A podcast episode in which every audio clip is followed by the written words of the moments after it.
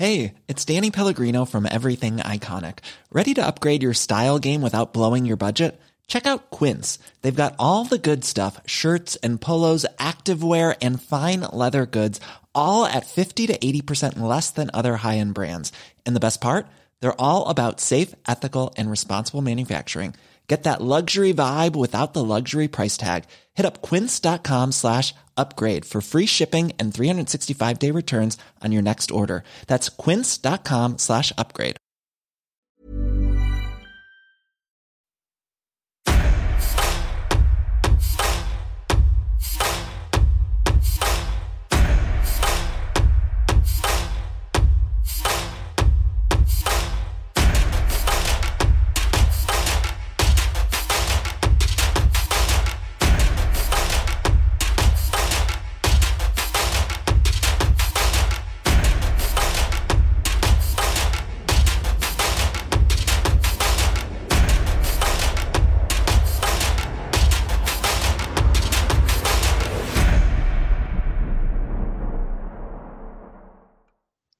What's up, everybody, and welcome to another edition of Corner to Corner Wrestling Radio. We're live through Spreaker.com, C2CRadioshow.com, NewAttitudeMedia.com, and available for download through all major podcast distributors, including Apple, Amazon, Google Play, you name it, we're there. We're live, and it is good to see everybody getting ready for the holidays, whatever it is that you may celebrate, whether it's Christmas, Hanukkah, Kwanzaa, and any holidays I might miss. Hopefully, you're all enjoying your time. I'm Stan Grubb, and my tag team partners, Brian Taylor is here. What's going on? Much, man, not much. And Rob Hefner is here. Well, hello. Well, hello. Gentlemen, it is almost the end of 2022. Christmas is coming fast. And it's no shortage of interesting news bits that have come up, including uh, a heads up on Fight Forever. Uh, in an interview with Fightful.com, Evil Uno talks about AEW's Fight Forever, which is still technically scheduled to come out in the first quarter of 2023. However, there is not an actual release date yet. Here's what he tells us. He says, uh, some tidbits that I'm allowed to announce. There'll be over 50 characters at launch, plans for it to evolve over time, and uh, there's going to be multiple modes that will be available as they go forward, including GM mode like they had with T- with 2K. And he said, while many people have talked about how the 2K games have really, really upped their ante in production value that their goal is not necessarily to compete with WWE's 2K games, but to really stick to the the methodology of keeping it towards the no mercy feel, and uh, that is what he had to say. We don't have a whole lot else in the way of hints or rumors yet, but we know there's going to be a lot of DLCs. I'm excited for this game. I did I did finally do the pre-order. I mean, it was only what five bucks at a GameStop to do that. But should be interesting to see when this comes out and and how it plays. Cool. Are you I'm making excited. a statement or? Yep, that's, that's just a general. Oh. That's just a general statement. Is that one of those pregnant pauses you like to do? No, no, no, mm. not really. Oh, that one was real pregnant, Rob. Yeah. And there was like a thirty second delay on that one. Yeah. So there's apparently there's going to be online co-op play, which I didn't realize that was going to be until I pulled up their website just now. That actually could be really cool. Um, especially, I, I couldn't have imagined playing No Mercy online. That would have been amazing. Well, I mean, but do you play online now? Not with wrestling games. That's just it. Like, well, I, I what games? On... What games do you play online? Uh, well, when it was really hopping, I played Avengers. I played uh, Goth. I play Gotham Knights. That's online with friends. Or no, with, with no. other people. People just randomly pop. I don't know if you've oh. seen this in yours, but people randomly pop into the game. Well, like, I, I mean that's probably how it's designed. I would imagine, especially yeah. since you don't play with bother to tell your friends. That you're playing the game. Well, it's always sporadic. It's never like it at the exact same oh, time. yeah, I got, I, got It's okay, man. You couldn't set a time for me. But it's okay. Sorry, man. Uh, he's only That's playing right. with the dummy accounts he's created. Yeah. When Diablo comes out, don't be asking me to team up with you and shit to oh, oh, okay. Because Diablo Four. Here's what's going to happen in Diablo Four. I already know how this is going to go down. I'm going to load the game up. I'm going to try to play with you, and you're going to be at level 550 fucking thousand, and I'm going to be at level two. Because that's Well, how I fucking mean- fast you level up in these things. And I'll be I like, could- hey, Brian, where'd you get that super fantastic freaking sword? Yep, I'm not even gonna deal with you. Uh huh. Sure. Yeah, I mean I could help. You you I mean, you know, I don't know what it is. I will say I've started playing World of Warcraft again. Did you ever get into that game? Oh, a little.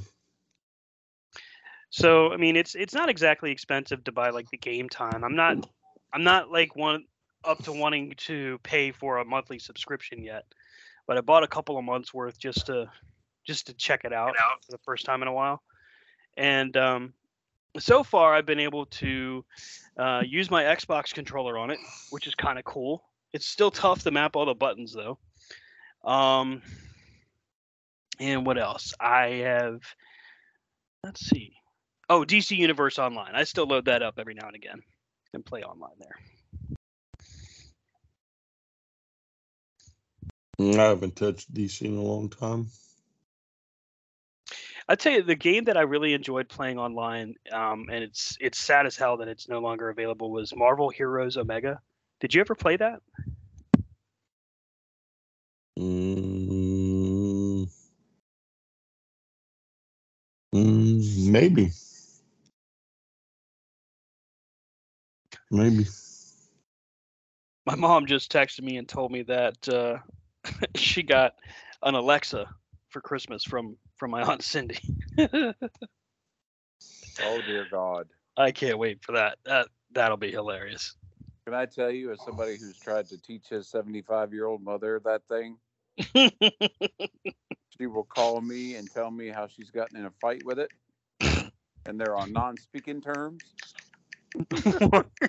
because she likes to turn her lights on and off at random. oh no. I'm like, I don't think that's it, Mom. I think you say so. She probably wa- walks around the house whispering just so it doesn't go off.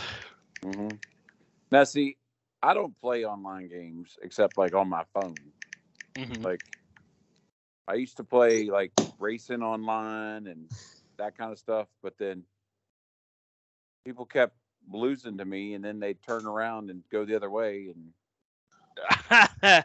uh, I can only confirm that that happened when we played in person. I never played well, against you. no, no, it wasn't you. It was somebody else.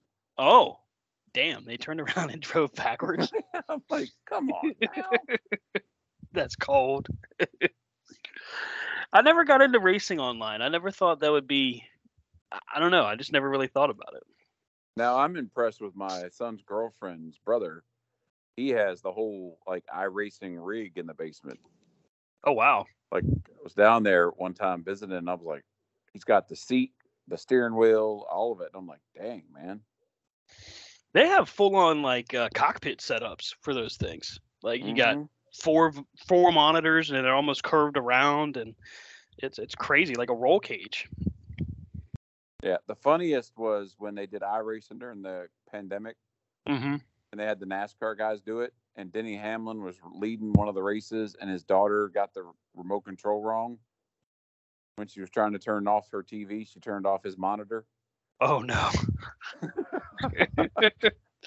well, that'll that'll make for an interesting interesting finish to a race. No brakes. Damn. But- Now there are uh, listed on the game modes for for a Fight Forever. It is, of course, singles, tag team, three way, four way, ladder matches, a casino battle royale. I, that one will be fun to play.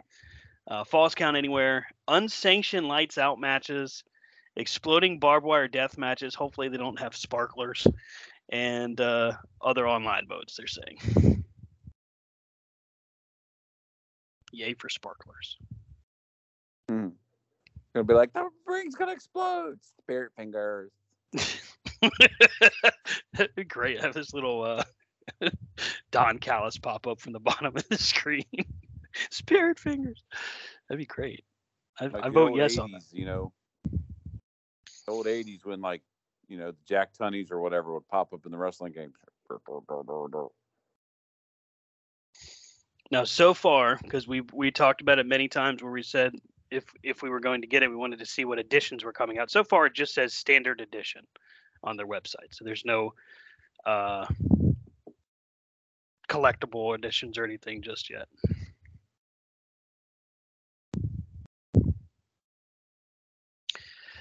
Uh, let's see here. Ah, Hall of Famer, WWE Hall of Famer, Hacksaw Jim Duggan. This one, this one uh, cracks me up. Apparently, he he recently did an interview with WrestlingInc.com, talking about how an intruder broke into his home in South Carolina on a Thursday uh, Thursday night. Guy was knocking on doors in the neighborhood, and basically was uh, claims he was running away from people that were coming to kill him uh, he walks into Duggan's house because his door was unlocked. Duggan take Duggan took him down, held him at gunpoint, called the cops. Jim Duggan is a recovering uh, a recovered cancer uh, survivor. I guess that's the proper terminology. Um, he has had multiple hip surgeries, multiple knee surgeries. The guy is one tough son of a bitch. I don't know that that would be a house I'd want to break into, but apparently the guy that walked into an open door basically. Um, really had no idea what he was in for. Gotcha, tough guy. Would have just thought he would have hit him with a two by four, but I guess he just didn't have one handy. Well, I mean, I remember meeting him in what was that, Fishersville? Yeah, yeah, at uh, AWE's pay per view event. yeah, like I mean, the man's the man's hand was the size of some people's heads. Mm-hmm. So. Sorry. The official description, the description from Duggan says the man was hysterically frightened, claimed people from a nearby home were coming after him to kill him. Uh, Duggan said he kept his his gun on his lap, his hand on the intruder's back until until the police arrived. Man. That's crazy.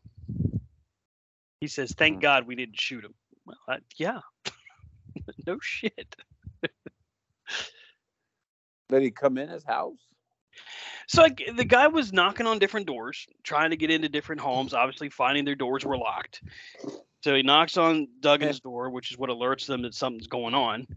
Finds that the door is unlocked, so he just opens it up. And apparently, he doesn't just walk in; he falls in. So the door, he opens the door, not expecting it to be open, turns the knob, and falls into the house, which uh, was just enough time for Duggan to react.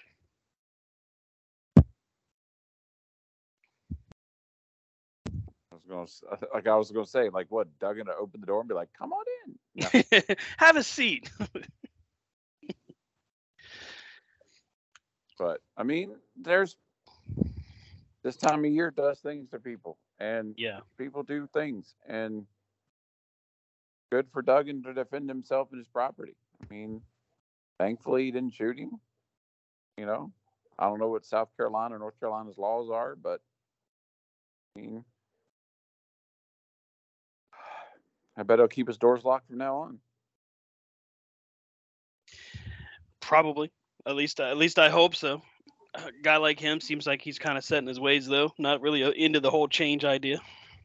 Right. So let's see. We've got uh, Wrestle Kingdom coming up on January 4th. Now, Brian's already confirmed he's going to stay up to the wee hours of the morning to watch this. So he'll be giving us the the updates as they happen. He, uh, he even warned uh, some of the C2C chat that they should be aware of his comments and and and play by play will be showing up in the chat at the earlier hours.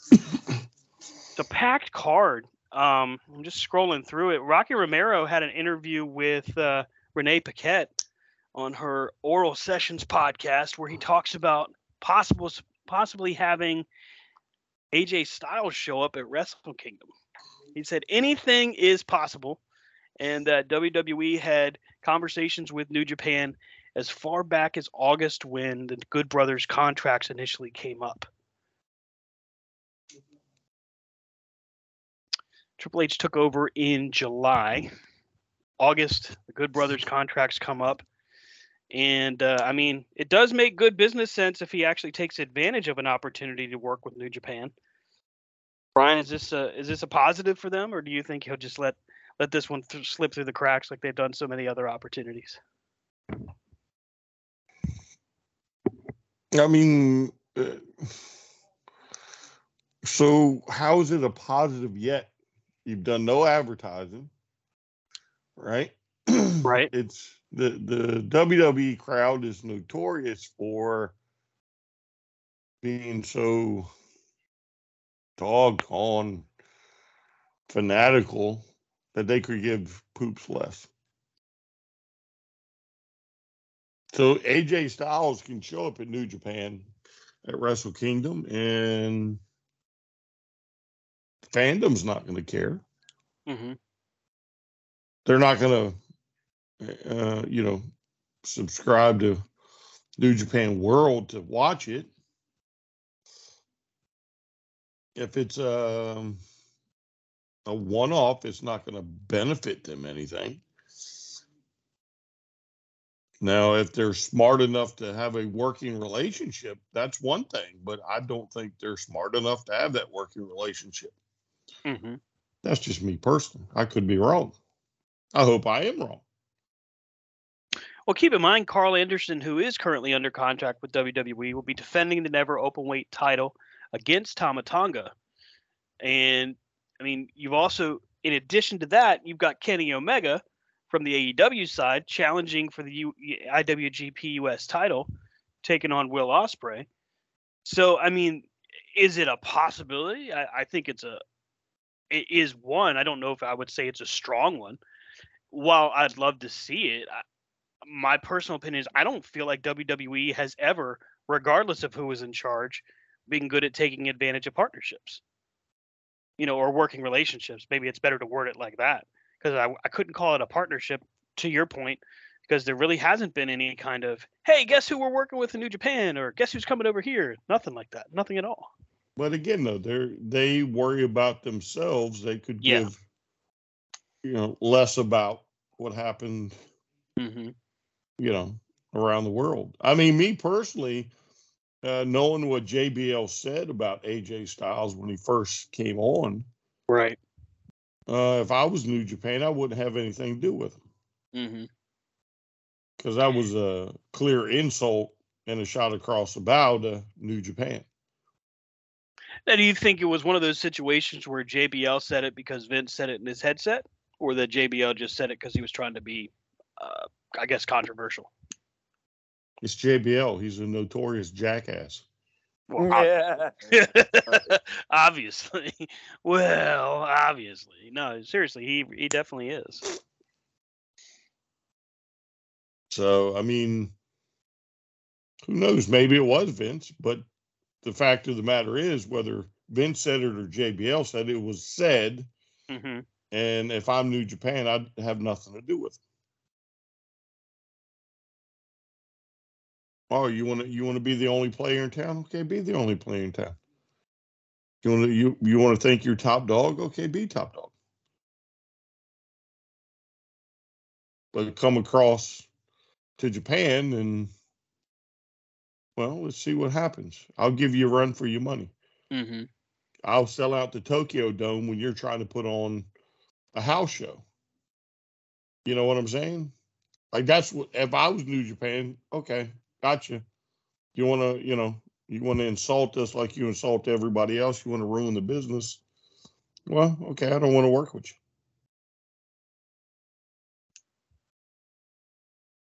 Yeah, I mean, you know, the WWE. One thing the WWE's been very good at is becoming, you know, like you said, they don't use per partnerships right.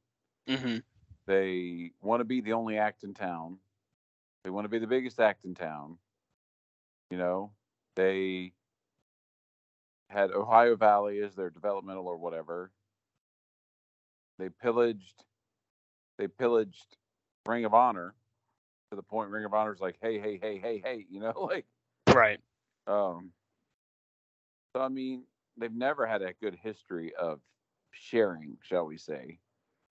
They're the they're the stereotypical only child who doesn't like to share. That that's definitely a unique point of view. I, I like that uh, So that comparison. That's good. And now that you have what wrestling fans have always died for, the inner agency, the inner promotional things happening, Mhm. you know, yes, Ring of Honor is owned by Tony, so that's why it's see it. But I mean, even before that, you had Impact. Right. You know, you had New Japan. I mean, and so these guys have all done what we've been wanting them to do. And now, I think, unless the WWE would go all in with New Japan or one of these, it's going to be too little too late for anybody kind of be like, oh, hey, okay. Because, like to Brian's point, you know, okay, you put AJ Styles on Wrestle Kingdom, right? Who Mhm. benefits from that? I mean, realistically speaking, if if it's done right, you'd think that New Japan would. Right. But what's the payoff? Because he's going to go back to the States and he's not going to be there, Right. you know? Um, Well, but again, though, it's not so much payout. I mean, so what? You've name dropped New Japan a couple times on TV. Yeah. I mean, I that's mean- really been the extent so far. A couple if- of uh, casual references here and there. We are a little over or two weeks away. Mhm. There's been no advertisements on WWE programming. No, not even a little bit. There's been nothing to drive buy rates. There's been nothing to try and sway your fandom to purchase New Japan World, even for Wrestle Kingdom. But I mean, what you think? You can just say it on the Monday before? That's what that's what kind of confuses me. I mean, even the guy that a lot of people tout as somebody that's being ridiculously smart to the business, you would think Triple H would want to capitalize, even in part, just by the sheer mention of, hey, Carl Anderson's heading to Japan to defend this title because he was a champion overseas. Doesn't that only serve to make him look better? I mean, I know that's using logic when it comes to WWE, so it's already flawed I mean, logic. what I what I would be if I was WWE is you, you know you, you put a belt on him. So when he's on their program, he has your belt with him. You know that puts your belt on their program. Um, because you let him have the belt on. uh, You know what I mean? Mhm. and it's like but again what would be the payoff and would anybody at this point give a shit you know like Right. because we're all sitting here like brian like all right what's the play you know what are we doing here hmm Well, I I mean, again, though, so Rocky name drops him. Right. How many WWE fans do you think actually listen to her podcast now that she's no longer? WWE? Say that one more time. How many what? How many WWE fans listen to her podcast? Oh, jeez. Um, it's difficult to say. I, I would I would just say less, less than before. Yes. So again, that's that's all you have is Rocky name dropping AJ. hmm So that's your big that's your big your big sell, huh? Well, and here's the th- here's the way this goes: is Paquette actually brings it up to him initially. So he's talking to her about the situation with Gallows and Anderson, basically negotiating to go back to WWE once their contracts had expired. And he even lets them know, hey, look, you know, you guys don't screw me. Don't screw me. You know, you have dates booked, and that's what he tells them. So he claims that he was extremely nervous about it. So they get through this conversation where he said they've been really great. WWE's let them come and work the dates and all of that. And then Paquette basically asked the question of, "Hey, what are the odds that AJ Styles could come to Wrestle Kingdom with Carl Anderson?" And Romero says anything is possible. No, So so, he, he really the way that- drop him. No, he does not. He does not say AJ Styles could be here. What what happens there is Paquette asks him directly, and he said anything's possible. Uh, I mean, it's a moot. That that that's not even news. Yeah. If Rocky doesn't name drop, and she name drops, that's not news. You know what I'm saying? Like, that's that's. That, I mean, there's nothing. There's nothing to it. But again, if he was, there should be advertising or something going on. hmm So Where does New Japan normally advertise state-wise in the states? what do you mean? So does New Japan have like an active advertising campaign in the United States, or is it just basically through their website? Spencer's. Uh, No, I mean, Hot topic. Well, I I ask that y- in all seriousness because I'm I'm curious what their strategy is within the states as far as growth. I mean, they have uh, New Japan Strong, which is in Los Angeles. That's the show they're ta- I think they're taping it like semi-weekly or bi-weekly.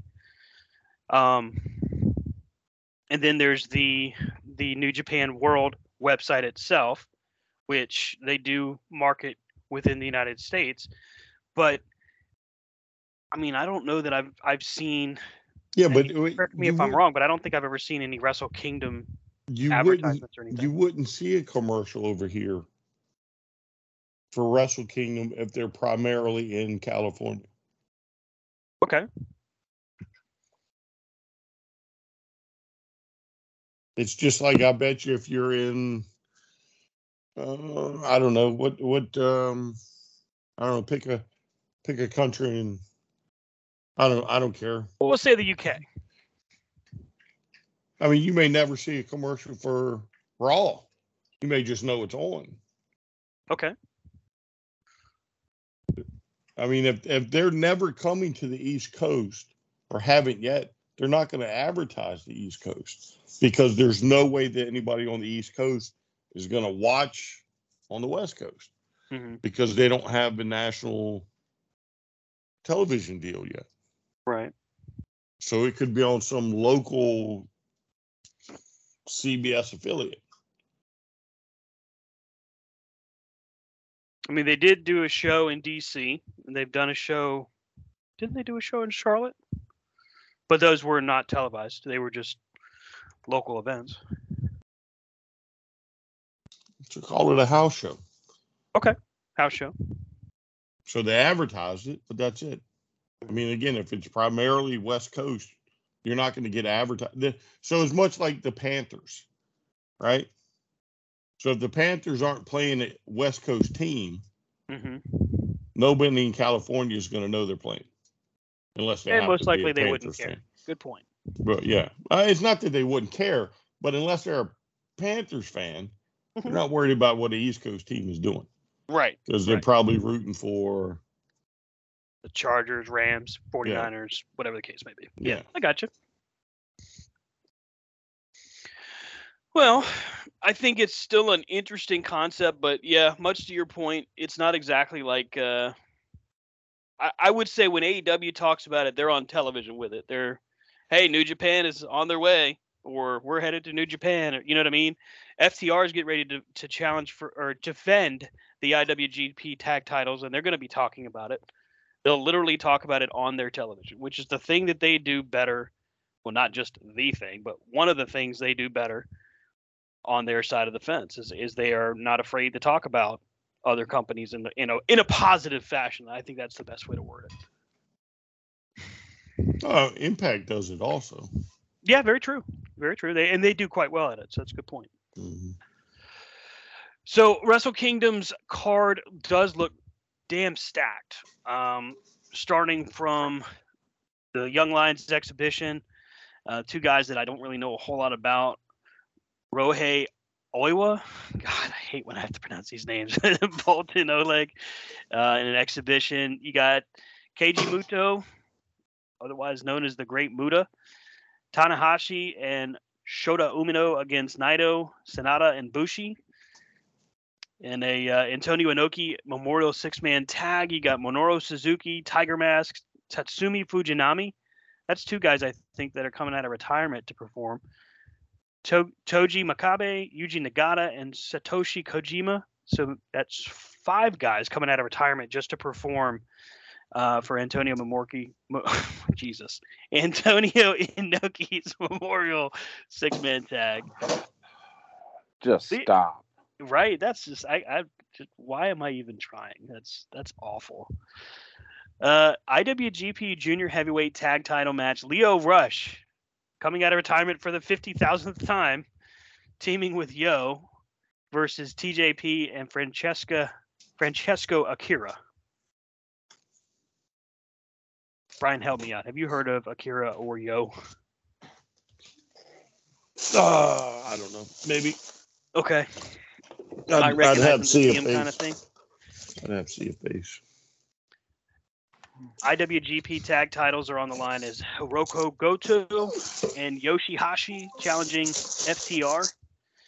We talked about uh, Karl Anderson defending against Ta- Tama Tonga. The finals for the inaugural New Japan World Television Championship. Ren Narita versus Zack Sabre Jr. That match is going to be phenomenal. That will be amazing. Zack Sabre Jr. never fails. I mean, the guy just has great match after great match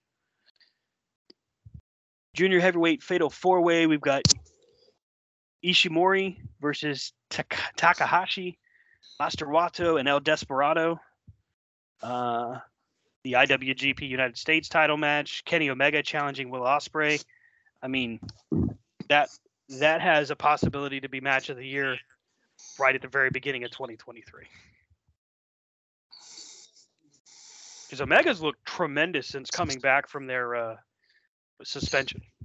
He's looked great, and uh, th- this past Dynamite where they uh, went down three to one in in the best of seven series. I mean, he's still just it's it's so cool to see Kenny Omega at hundred percent, especially when he's moving at you know how he normally is, ninety miles an hour in the ring. So him against Ospreay, this is it's a really good opportunity to see some some great Kenny Omega work, especially Japan style. Well, you know, again, I'm sure this was a holdout from Forbidden Door that because mm-hmm. Omega was hurt, we didn't get to see.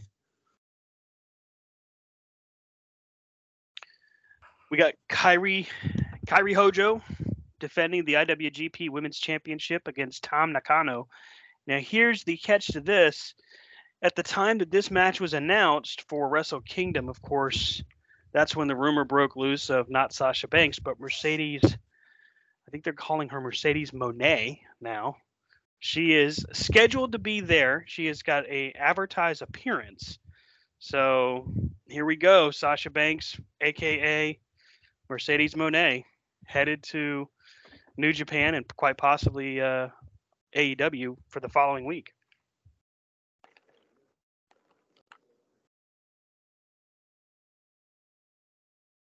That's uh, as what's her name? Saraya. I don't I don't want to mispronounce it. Saraya's mystery partner. You killing me? You killing me? Uh, so um, Bernardo is that her real last name? I'm not sure how it's pronounced, but I think you're closer than I am. Mercedes. Mercedes Bar- Bernardo. Bernardo, maybe. Sasha Banks. Let's just do that. no, you can't use Sasha Banks. That's not what she's Mercedes. Bernardo. Let me see. Sometimes uh sometimes they tell you how to pronounce it. Let's see here. Varnado, I think would probably be the smartest way of pronouncing it, but who knows? I'm looking it up right now. Well, dang, it actually doesn't have the pronunciation, so we're just guessing. What you got? Hmm? I thought you had like something you were gonna say Mm, before we started botching how to pronounce her name. mm. I mean, we can do it after you announce the card, but you, you've, you know, you do you first, and Yeah. Are you done insulting the uh, Japanese people? No, he's got one more. I think there's one more. well, there's the main event, Yeah. but this one actually isn't that hard to do. It's Okada challenging Jay White for the IWGP World Heavyweight Championship. I got off easy on that one. Ha ha ha. I mean, It's just it's a stack card. Yeah, I'm interested to see uh, what happens with Mercedes. hmm Um, and I'm real interested to see if uh, she did, would make the appearance. I guess the following Wednesday here in the States. Well, from Tony Khan's side, there's been no hinting. You know how he usually does and talks about there's a big signing and all that. Got a great big announcement. He said nothing so far. Just that what the storyline has done, and that's that there's a mystery partner for Saraya against Britt Baker and Jamie Hayter. I don't know. I mean, Oh, I- I guess they could possibly get Mandy Rose. Yeah, but I mean, you can't you can't book that type of match and have a mystery opponent before the mystery opponent gets fired. Right. And she would probably still have a non-compete clause, I would imagine. I would assume so. Being fired, even even under the means that we'll talk about here in a little while, little little bit. Uh, Well, the rest of them, the rest of them got- had non-compete clauses for a while. Mm-hmm, ninety The days at fact that she was right from TV, you know. Right.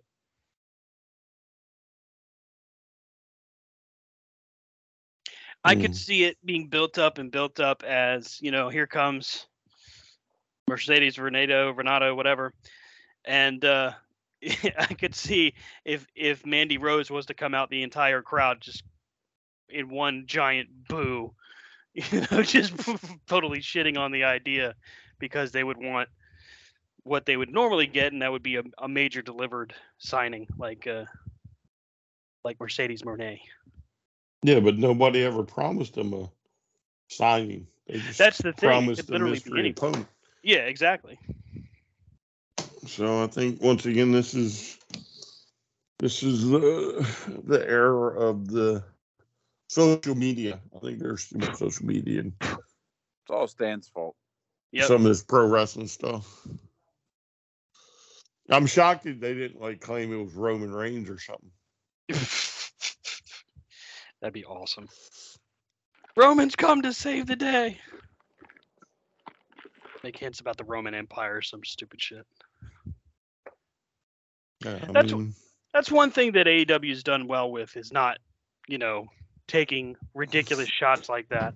You know, they make comments, but they don't go trying to drop hints that would never happen. Well, the other thing too, what you have to remember is, uh, they have had a lot of surprises that you never even knew. Yep, very true. So, uh, who was it? Trent. Uh, uh, Seven, dang. seven. yeah, Trent Seven, yeah. didn't know. We all guessed it Claudio, but I don't think they ever really said. I don't think there was ever any hinting done. They're, they're actually really good about not hinting. I mean, Samoa. Yes, Samoa uh, Joe. Uh, I don't. I don't think they came out and said, "Oh, CM Punk is coming back tonight." I think it broke, and they just didn't deny it. Mm-hmm. Um, so, I, I for every one spoil they may give, there's about two or three that they don't say nothing about. Right. So I, you know, I really don't see them advertising. I think the mere, the mere thought is will drive some ratings. You know, oh, oh well, we're just going to do a mystery opponent or a mystery partner. Oh well, let's let's make sure the the Mercedes rumors are out there so that uh, people think and maybe tune in. Mm-hmm. Well, I think people are naturally going to do that that are on the fence about it anyway. But you, for as many people that that are excited for the possibility of it, you got just as many claiming that if she does show up on AEW TV, that she's some kind of a traitor. Like she's broken some kind of unspoken rule that WWE people are not allowed to go to AEW. I don't know if you ever look at the uh, the fan comments in some of these groups that I think you and I are both in. But man, some of them are pretty damn crazy. No, I don't read the comments. They're they're pretty sad. Some of them are like, "What a traitor! How dare they!" Like they've just you know broken the law or some shit. Well, I mean, contrary to popular belief, AEW does their programming and does their programming. You know, like when AEW puts stories together, they don't sit there and say, "All right, how can we dig at the WWE today?" Mm-hmm. You know, like all they want to do is the best wrestling they can while they can. Right. You know, like the wrestlers, like like Jericho is having fun. Like that's what he's doing. Like he's like, "Do I want the belt? Hey, you want to give it to me? Fine, but I'm having fun." And it's the bobbleheads that Brian talks about that are just constantly in this state of not acceptance or whatever like you know it doesn't exist or there's got to be something wrong with it. And when all it is is alternative programming that you can enjoy. Mm-hmm. that's it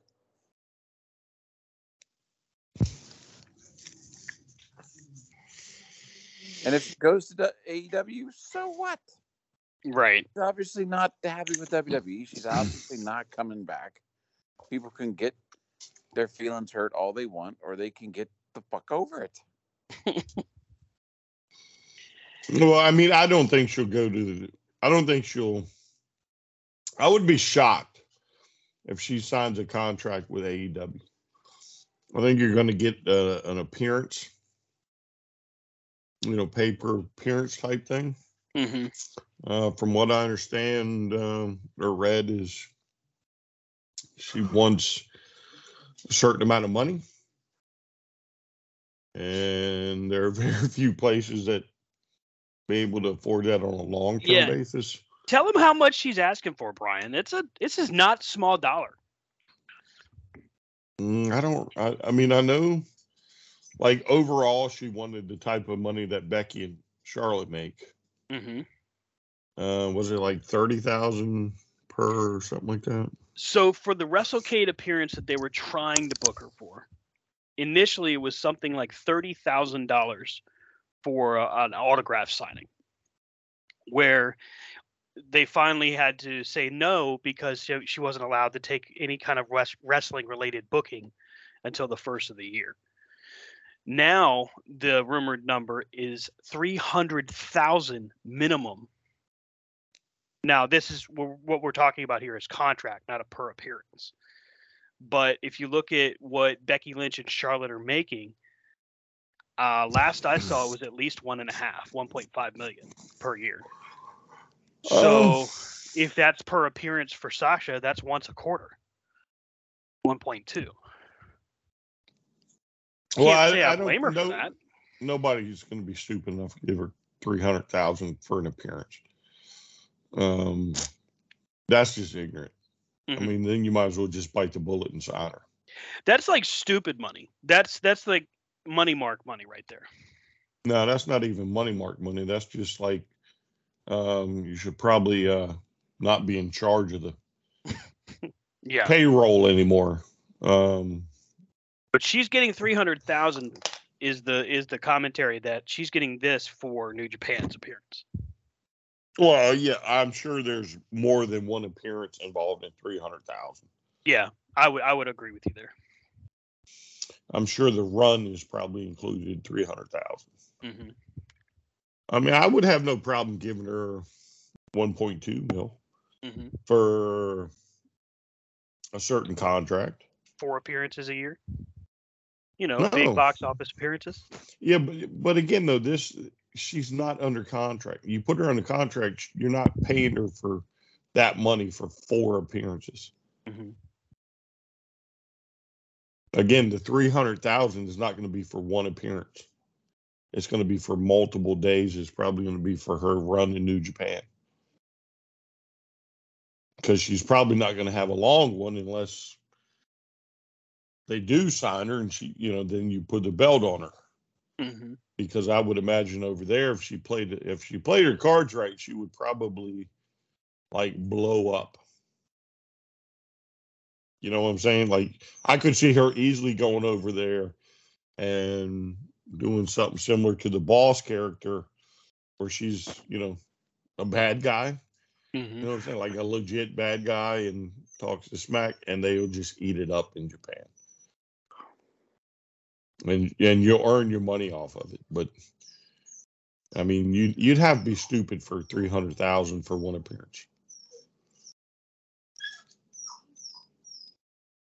I mean that that would just be that would be like you're dumb. You're not I mean like whatever whoever is in charge of the company should set you down and be like, give me your credit card.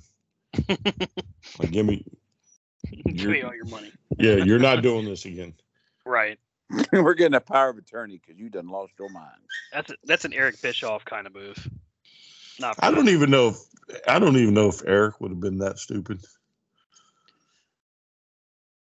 Uh, I mean, maybe for maybe for a Hogan, a Sting, Mhm. a Flair, you, you know, back in there. I I don't see him being like, oh yeah, yeah. How we give Sasha three hundred thousand for an appearance because she's going to help me win the Monday Night Wars.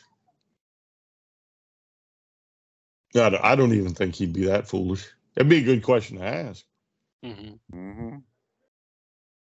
I could be wrong, but I don't. I don't. I don't even think. How many Bischoff would appearances would you think would be equitable for a deal like that? Depends on my program. So if you're under AEW's layout, they're mapping where they're running 52 weeks a year, but also one pay per view every quarter. How many appearances do you think you'd want out of her? Again, it depends on what I want to do with her. hmm Like if it was a major title run? Yeah, I mean, if again, there's all types of times where a big name comes in and runs a program, doesn't get the title. But there are some times that you have to pull the trigger on something like that, and you have to give them a run with it. hmm She would be one that I would pull the trigger and give her a run with it. Right. I feel like with her, it's a safe bet that if you did, you wouldn't even have to have her on television every week. Well, you could have her on TV every week. You just wouldn't have to have her wrestle every week. Maybe like uh, maybe like close to how MJF schedule wor- works. Yeah, but I mean, the ultimate problem with champs like that hmm is they eventually lose their luster. Yes. So you have to be leery because she doesn't have the mouth that MJF has. I don't think anybody's ever going to come close to that. Mm-hmm. So MJF is capable of entertaining us hmm through spoken word. Yep. Now, I'm not saying she can't cut a promo, but she's I don't think she can cut one like MJF. So for somebody like that, your your buck is to get her wrestling hmm as much as you can. Because ultimately, the one that's going to beat her, you want to make sure that she looks like a, a fighting champ and a dominant champ going into that title match. hmm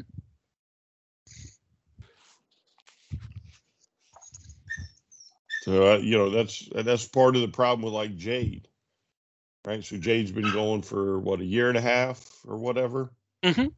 and she's only at what thirty six. 40, 41, I think.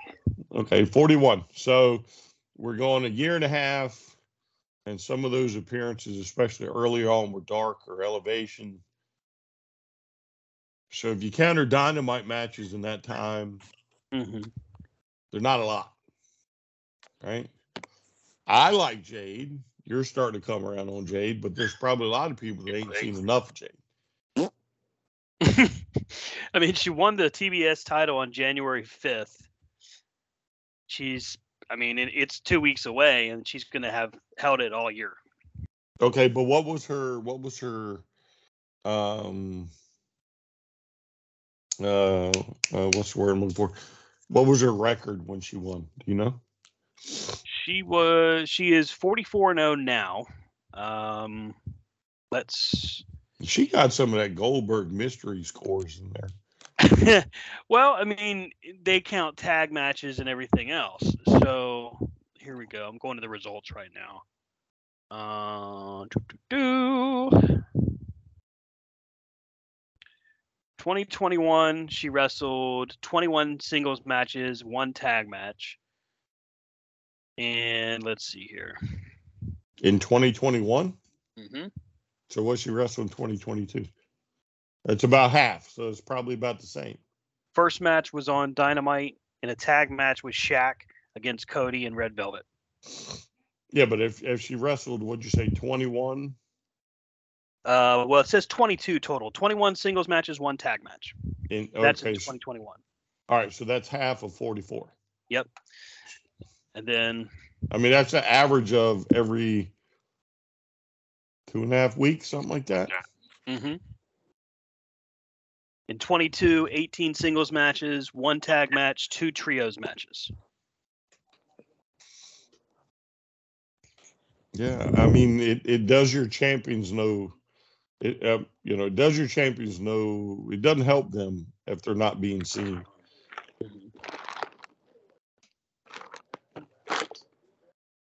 Because not everybody's MJF, not everybody's FTR.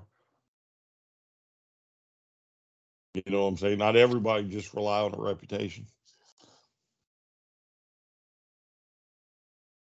Plus, with Sasha or Mercedes, you're gonna put asses in seats, Mm-hmm. so you want to wrestle as much as you possibly can.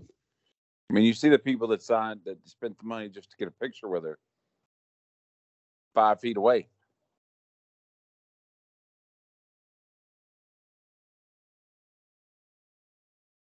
Yeah, that that that uh, whole signing was uh, pretty wild. Though the people were that that far off during that signing. That still cracks me up. Mhm. So to your point, Brian, you mentioned that that Goldberg mystery math. There's a tag loss that shows where Ruby Soho got the pin for her team against uh, Jade Cargill and the Baddies, and it doesn't show on Jade Cargill's loss record. Hmm. So they're crediting her with 44 wins and zero losses, even though she's had two losses in tag team action. Yeah, I'm, I'm assuming because she wasn't the one pinned. Right. Right.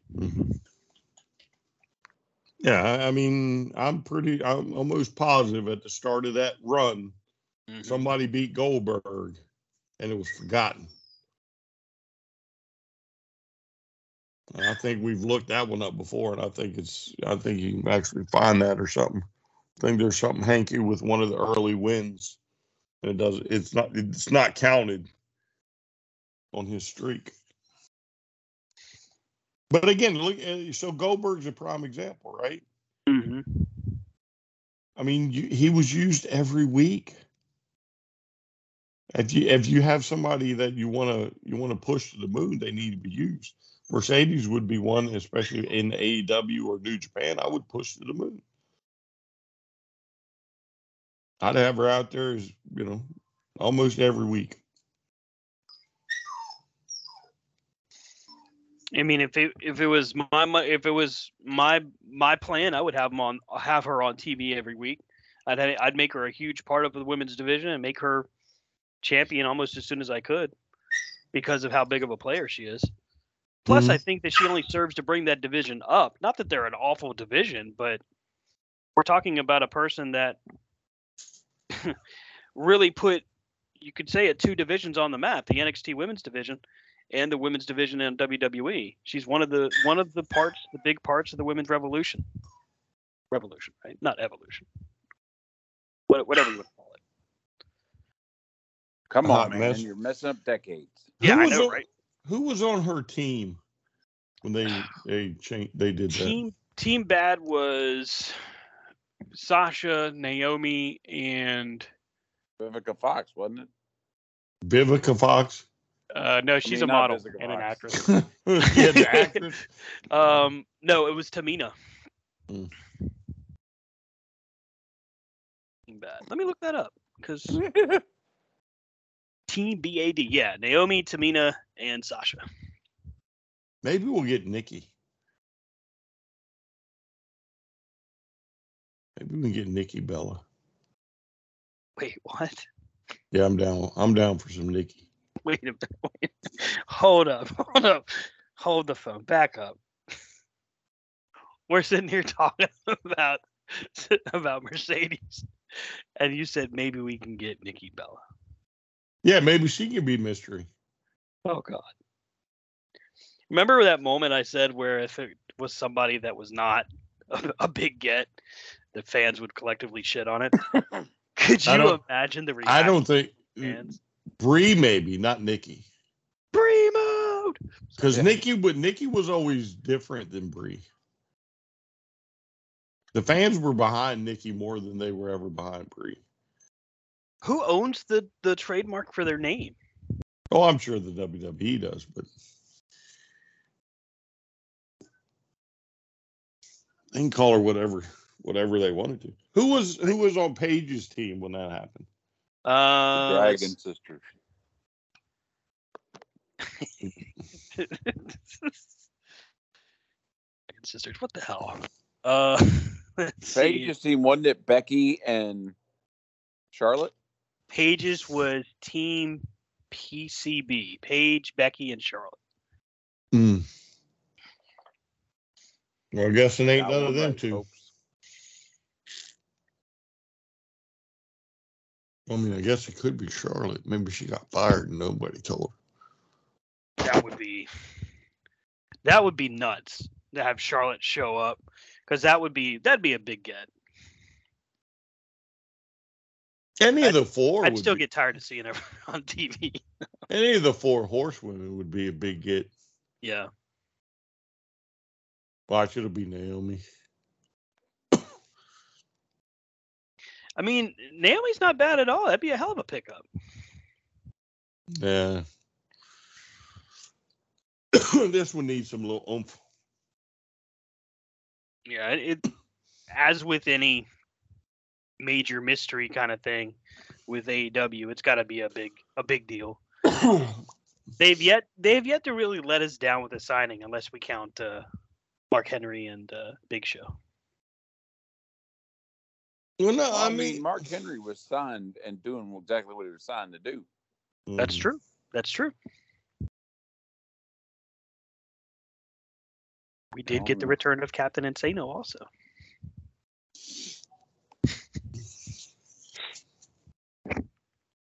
Hey, Paul White's like, I don't care.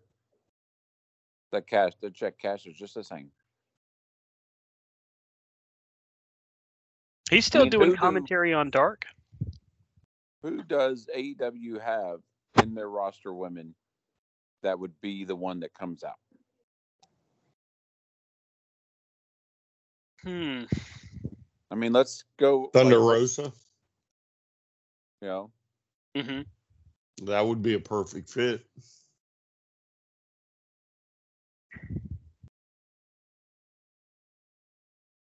I can't think of anybody else. Shida. That'd be another one. Riho.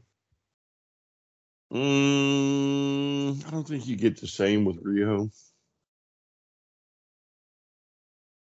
Because I mean, again, there has to be there has to be some oomph behind it. Mhm. it can't be somebody that you see every week. Yeah, yeah, I agree with Rob. That kind of would defeat the whole purpose. I think. The mystery partner. Oh, it's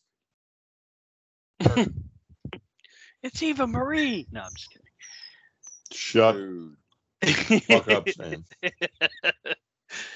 Here's some. one graphic you will never see. no, don't, don't. Y'all done talked it into existence. Here's some notable uh, free agent names that are out there. Even though a few of these are working days for different companies, they're not under contract. You got Allysin Kay, you got Chelsea Green. mm-mm. See, even the dogs disagree. uh, Lady Frost, uh, Marti Belle, Mickie James, Taya Valkyrie. I'm scrolling through. There's there's a bunch of different ones, but I'm talking about relatively bigger names. Uh, Kylie Rae's listed here, but I think she's probably under a contract at WWE now. They just haven't announced it yet. Um, I thought they had announced it because she's even going by a different stupid name. yeah, she's going by Bri- Brianna Ray. Yeah, I'm pretty sure Oh, they announced the she was Miley under contract. com, Yeah. you know, gimmick. I'd have to agree with you. I, I don't know that anybody would really have that big of an oomph outside of Mercedes and and uh, I can't believe I'd agree with you and say Nikki Bella, but uh, that would be a big get. I don't know how well she'd do in the long term, but it's notable and people would probably react. Myself personally, I would react by turning it off, but No, you wouldn't. yeah, I would. Yeah, I would. Mm-mm. Or I would Mm-mm. just yeah, I would just text our chat going, "What is this garbage?" Mm-mm. And you would watch. You would eat the first one up. Everybody's going to eat the first one. You'd be wishing you were there to catch that little tiny T-shirt. You, no, thank you. Maybe it'll be Nia Jax. Listen, Stan, blink once. Blink once if Q is in the room after that comment. not, I'm not on camera. I don't know that that would do any good. Oh, so she's if she's in there. Shh, shh, shh. Grunt once. Yeah, what about, yeah, C- there you what go. about CJ Perry? What about Lana? That's. I mean, that would be possible. She's been talking about coming in with Miro for a while. To in her in her defense, she actually has been on record saying that she would love to work. No, I mean, you could very easily recreate Rusev Day, Mm-hmm. uh, especially if you Miro added her in the mix. What, what did you call it, Rob? Miro moment. Miro moment. Monument to Miro. There's something to be said for that. Those are interesting. We're gonna pause for a Miro montage. A moment of Miro.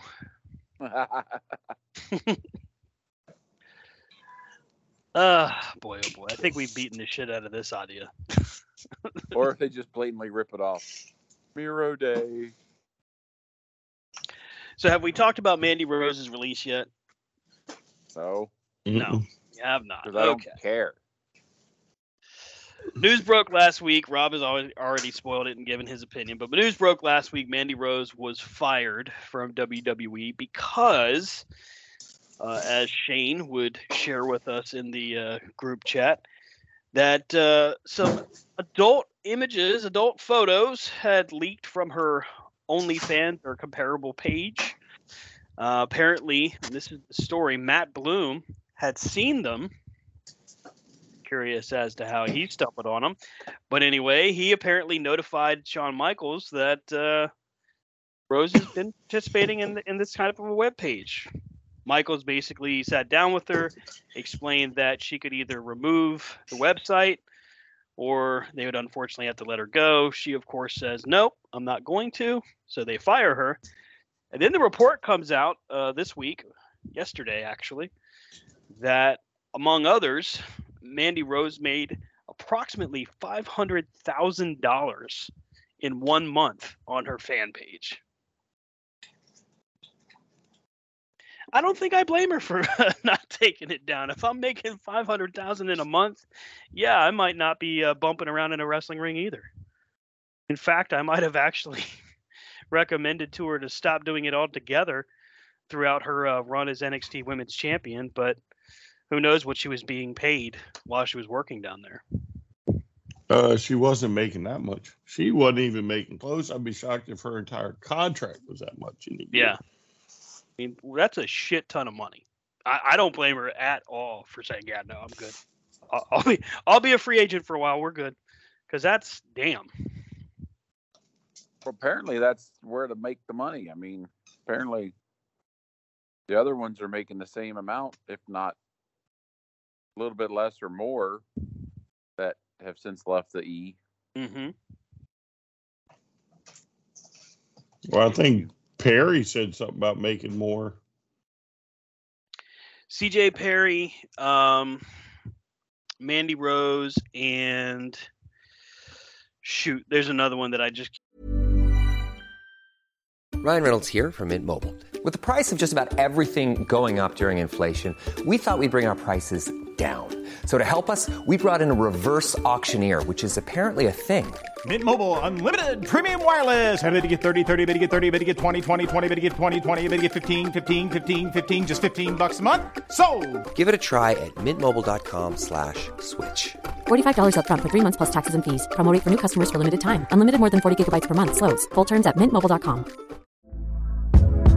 Hey there, it's Michelle Norris. I'm host of a podcast called Your Mama's Kitchen. When I travel, I'm usually looking for a way to find a taste of home when I'm not at home. And one of the things I love to do when I am at home is entertain. And Airbnb allows me to do that. When I was in California recently, I rented a house that had a great kitchen. And when we were sitting around the table, we we're all thinking, we're in someone else's house. Someone could be in all of our homes as well. If you have a home, but you're not always at home, you have an Airbnb. Your home might be worth more than you think. Find out how much at airbnb.com/slash host. Oh, uh, Paige VanZant. All have claimed to made well into the six figures with their individual pages. And you got Toni Storm. How much she make? That's another good example. And honestly, I don't know. I've not seen anything about it, but oh, Mm, excuse me. The report from TMZ is that it wasn't five hundred thousand in a month. It was five hundred thousand dollars in one full week. Shit. Well, I mean, I can see, especially when it first, when she first put it up, Yeah. probably making that. And I don't, I don't know if she would have made. I mean, I guess it's possible she made that each week, but I would have thought it would have cooled down after a little bit. You know, once people saw it, they were like, "Oh, never mind." Yeah. And it's only a period of time before somebody does what obviously happened that made it all come to light, and that's leak whatever videos and pictures she has on there. Well, I, I mean, she they had to be foolish enough to think that, okay, well, we're going to lift this restriction, but we're still not going to watch it. Mm-hmm. So something tells me they knew all along, and there was there might have been a little bit more to it. Because I, I mean, as a as a businessman who has contracts with all types of people, somebody somewhere is watching everything they do. Because again, one of the things was, oh, this went against Mattel's um uh Their morality clause, basically. yeah, yeah. WWE. Right. And Mattel is the toy company, right? Mhm. Well, do you honestly think that when the first time that was seen by somebody in the WWE, they're the ones that reported the morality clause to Mattel? No, no, I don't. I think No. they would have tried to keep it quiet as long as they could until someone Mm-hmm. in the public eye actually saw it. Yes, until Mattel found out and said, "Oh, there's morality clause." Right, right. You want us to make a figure of this woman, but look what else is she doing? Yeah. Well, it's, it's a curious question, and, and this may come off weird, but let's think about this for a second. Mattel makes Barbies and other things, right? Mm-hmm. I mean, aren't Barbies made naked? While anatomically correct, I don't know of any Barbie that's ever come out with nips. Fair. That's a fair point. I'll give They you that. don't have an OnlyFans. Barbie. Right, right. Oh, And again, Holy yeah, M- yeah. When I said they're anatomically correct, Yeah, It's there, even on the you know, even on Ken. It's it's kind of there. and it's obvious. It's not Yeah. exactly like hard to hide or whatever. However, right. it's not swinging. on Ken. okay. Uh, you win. That's it. Have a good night, everybody. Thanks for tuning. I mean, they don't have thong Barbie, so I mean, what's your argument, Stan? Wait, I, mean, I don't just- have one anymore. You yeah, just, I, it's dead. but I don't think it's an argument. I, I think the question is a valid question. If they, if Mattel has stuff out, Mhm. and they're and they are pushing this gearing towards a younger audience, Mhm. um, how you know do they do they have a a right considering that I'm pretty sure on OnlyFans you probably there's an age limit. Mhm. You know what I'm saying? Well, there's a. Uh, I'm sure there's an advisory. hey, you got to be 18 or older. Um, you know, I'm sure that Mm-hmm. Credit there are card. right, right, certain prerequisites to have that. Mhm. But I think it's it's interesting because you know we're talking about you know obvious, not just like she's in a bikini, but that Rob made a good point, and so did you. We're talking about she's full on got her boobs out, and uh, she's got some suggestive Wait, pictures with her and some guy. Stan. If Q's in the room, grunt once. That's a lot of grunts. Does that that means she's Yes. stepped in and out the room? Yes. Oh well, yeah. You should Hey, we let me and something else. Rob handle this one. You just Got it. listen. Go for it. I'll, yeah. hmm Cool. But like, Uh, I've seen these things where like these people will put up, like, they each have their own page, and then it's like, ooh, we have our OnlyFans page and we have our Amazon wish list, and there's fools that go on this Amazon wish list and buy the stuff for these people. Right. You know, I mean, and so there's going to be people like, ooh, and then I've I've seen where like the people like they'll do the photo shoot and then they'll sell the outfit. Hey, did you like the outfit? Like, like, come on! And but there's creepers out there like, yeah, they'll buy it. You know, I mean, Rob, you're gonna be- taking us down a path that I think you might be a creeper. but I'm like, you know, there's there's Ring worn stuff. I don't know. Well, did, so my question would be, if I was her, my question would be: Is were did were we under contract with Mattel when a certain video leaked? That is the biggest part of the argument, and a lot of fans have been pointing that out. When Or the other picture, because I'm I think there's a couple other pictures Mhm. of different people that have popped up.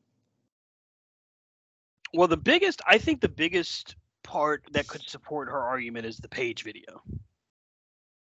When that, that late, the deal with Mattel was was ongoing, and all they did was change the title. They fired Brad Maddox. That was it. There was no suspension. Brad Maddox was fired because they didn't have anything for him to do, and he kind of sucked in the ring. Uh, and that was it. And obviously, they changed the titles because they didn't want to sell merchandise seen in it. That was all they did. And that video made the rounds. And when I say it made the rounds, I mean it was being leaked everywhere, not just you know people like like Shane sending it in, in a text. We're talking like it was shown on not just major wrestling websites, but every other place in between. It's not exactly the strongest argument, but it definitely supports her cause if she would have claimed, like you said, well, were we under contract with them for that? Yeah, I mean, and, and to me, it's almost the same. Where, you know, in order to get to hers, there were certain barriers that had to be crossed, and Mhm. it was ultimately leaked because now that it's out, I'm sure her her numbers have gone through the roof Right. Because now you probably have the average person who has no clue who she is now get you know like oh what's all this on my facebook page about this? Oh well let me go check it out. Hmm I, I again, I something tells me there's more to the story that you're not you're not going to hear about until you know Alvarez or Meltzer or what is it, Ringside Chat or any number of other reputable, uh, you know. ringside, yeah, ringside chat. Yeah. They're they're reputable sources. I'm I'm being sarcastic on all three of them, but I like that. somebody will probably leak it in about six months. The real reason why she was fired. Or she writes a book or does some tell-all shoot interview. Yeah, I mean, she may do it, but you know, I'm sure somebody will say, "No, this is the real reason she got fired." Mhm. Maybe it's because you know Shawn wasn't able to look at two phones at once and enjoy it. I don't he looking at one screen, but he actually was looking at the other. It was very confusing for him. Yeah, because in in all reality, Did he actually see the pictures at all? but in all reality, if they if they never fired her, Yeah, there would have been a lot of people who had no fucking clue. that's what I think. I, I mean, I, I don't think that.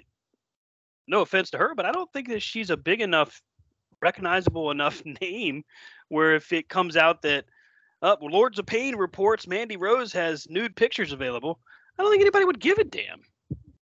Like, I, had it not been leaked, I don't think anybody would have cared.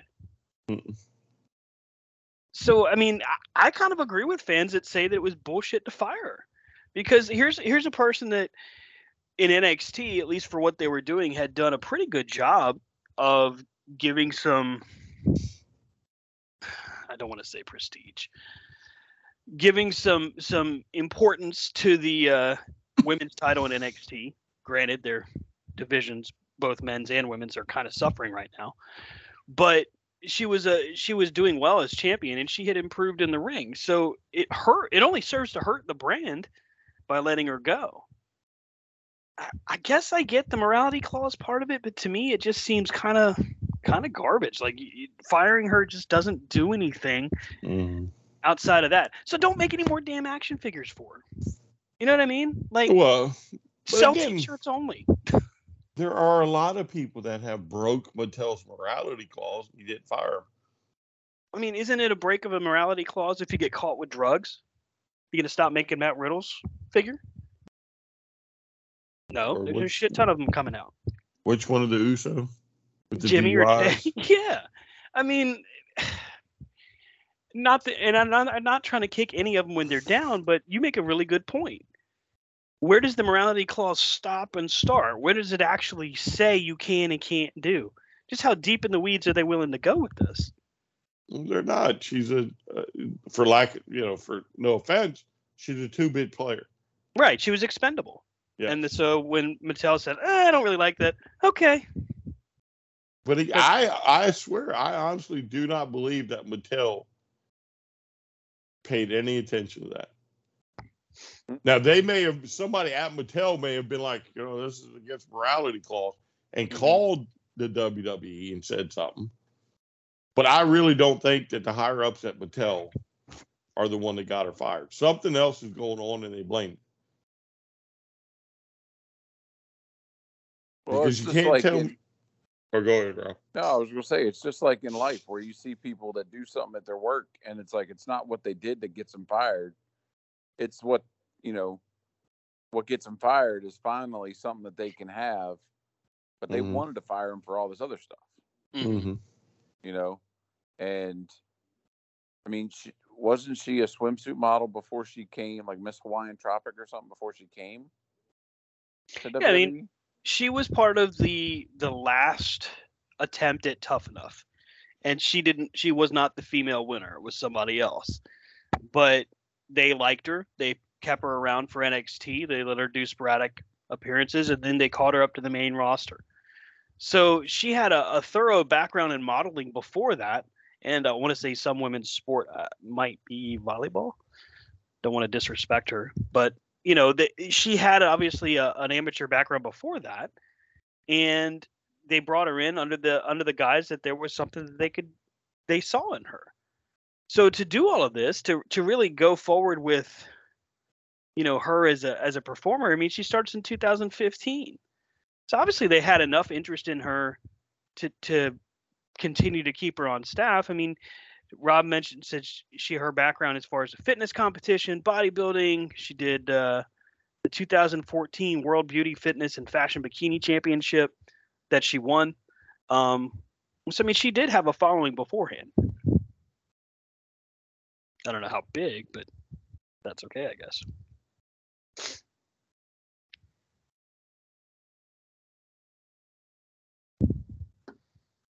But there you go. Mm. I said, but there you go. She did lose the NXT Women's title to former Ring of Honor uh, Women's Champion Rok-C, now known as Roxanne Perez.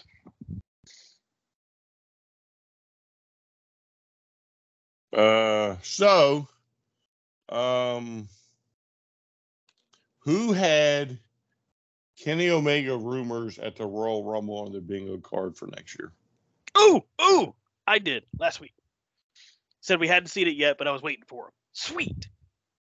Reports state that Okay. WWE could be planning for a Forbidden Door entrant into the 2023 Royal Rumble. Somebody like to tell me what event at Forbidden Door had an entrant?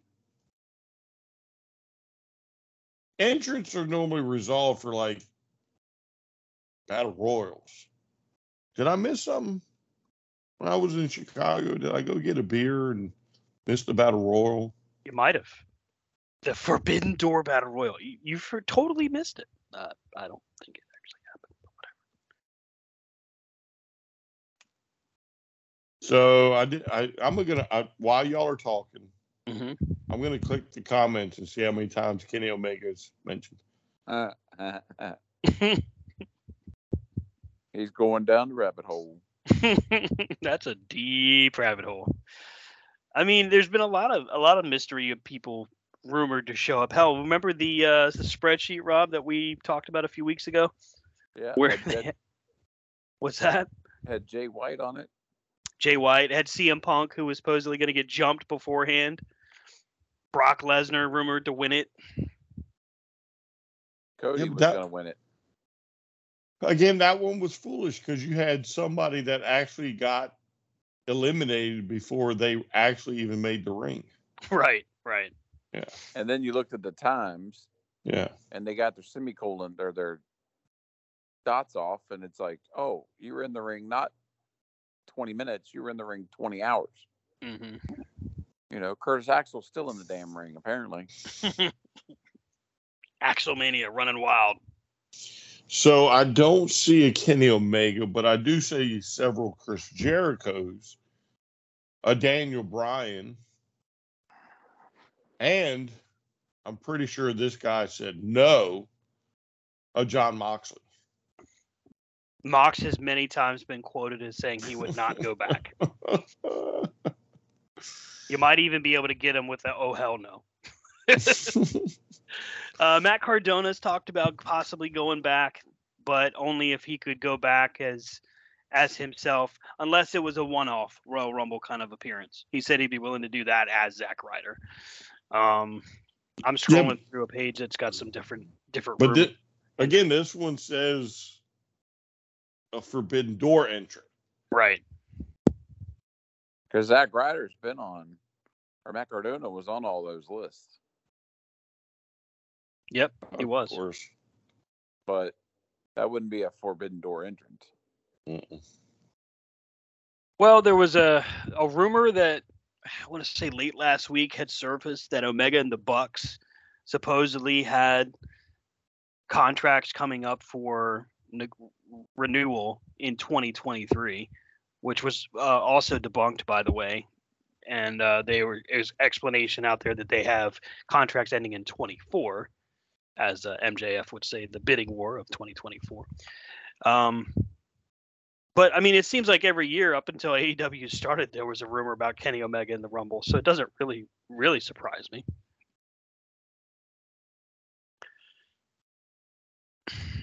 I don't know. It seems like that would be kind of a wasted. No offense to him, but I think that'd be a waste. You bring in a Kenny Omega for something bigger, in my opinion. Well, I mean, you could always you could always bring him in and win. I mean, there would be no bigger there would be no bigger match than him mm-hmm. versus Reigns at WrestleMania. True. And the easiest way to get it is by having him win the Rumble. But That'd be crazy. But I think Tony Khan has said many times before before not Super Card of Honor, the second one. Um, Death Before Dishonor. Before Death Before Dishonor, Tony Khan had been quoted many times saying he'd be more than willing to listen and talk to WWE, WWE about working together. You know, he had given the approval for um, the John the John Cena documentary that they did, where Jericho and Mox talked about Cena, um, and then of course Jericho being on Steve Austin's podcast. And honestly, I could see Jericho doing a a Royal Rumble moment there. That actually could happen, but bef- after Death Before Dishonor, where basically WWE snubbed Tony Khan, and he said he wasn't going to take that shit anymore. No, I, they didn't. find it kind of hard to believe. They didn't snub them. They actually did something. Well, basically, they scheduled off. a pay per view on the same day or same weekend. if you remember, they he talked about that during the uh, the famous All Out media scrum, where he's got more money than they do, and he's not going to stand for that bullshit.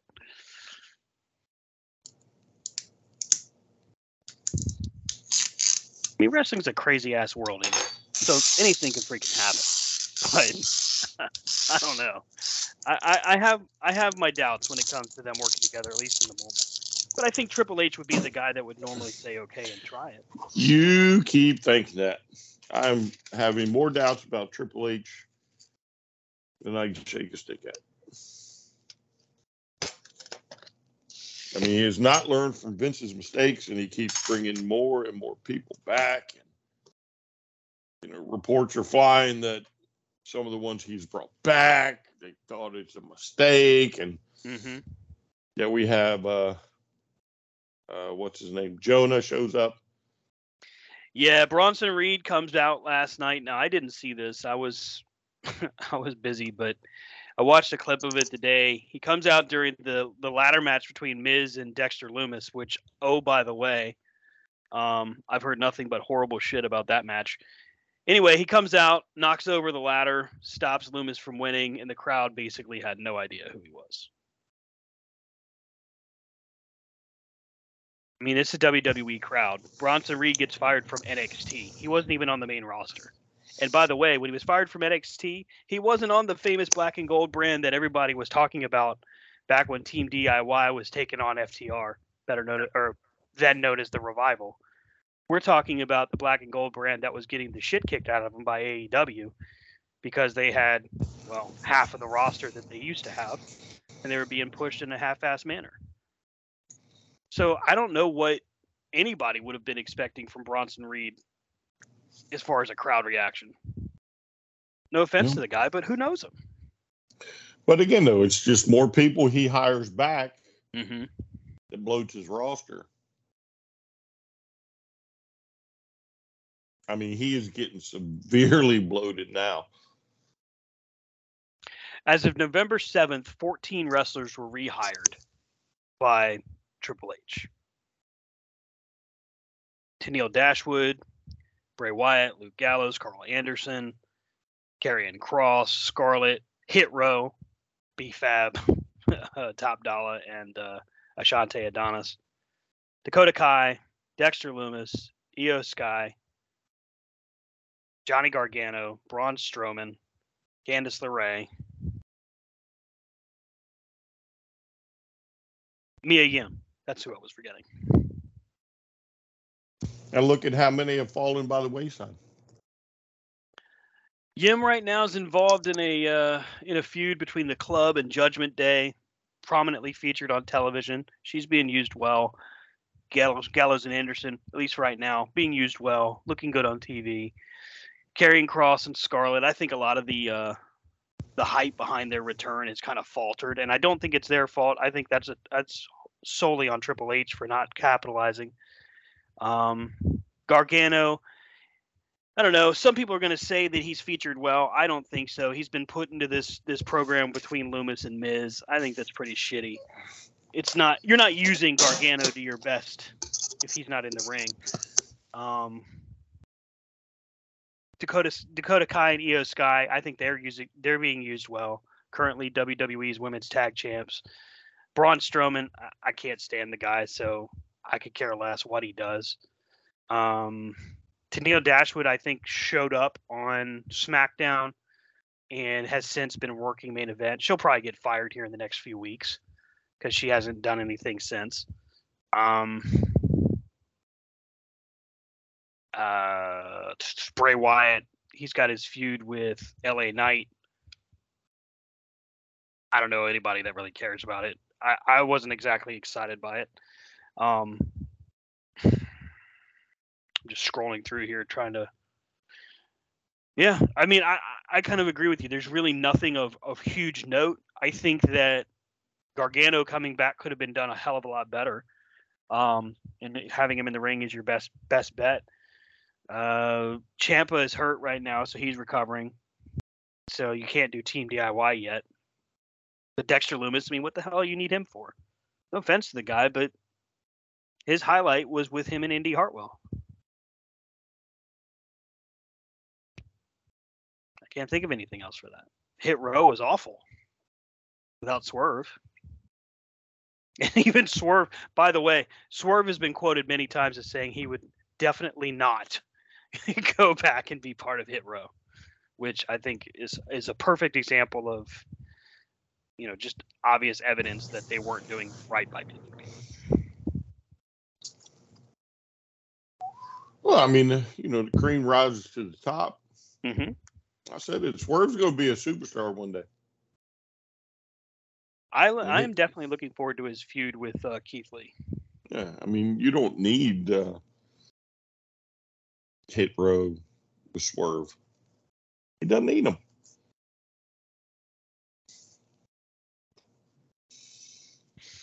And I mean that that whole you know the conversation about WWE's roster being you know fairly bloated. Yeah, you can you could say what you want about AEW and their roster being just as big, but to be fair, the ones that aren't really ready for prime time are, are pretty well filling elevation and dark. And the remainder of the time, they're being booked fairly well on Dynamite or Rampage. You got a few guys that could stand to have better TV time. Miro is a great example. Um, but Tony Khan has actually indicated that he was going to make changes to how Rampage was booked and start to highlight and feature more AEW talent. The move to Ring of Honor to Honor Club, which we'll talk about here shortly. Um, I think that was a good move for him. And now that he's getting ready to to a weekly show for Ring of Honor, that's going to make that attention change. And and I think we'll start seeing a bigger focus on that product. You don't hear that kind of acknowledgement from the other side, at least not yet.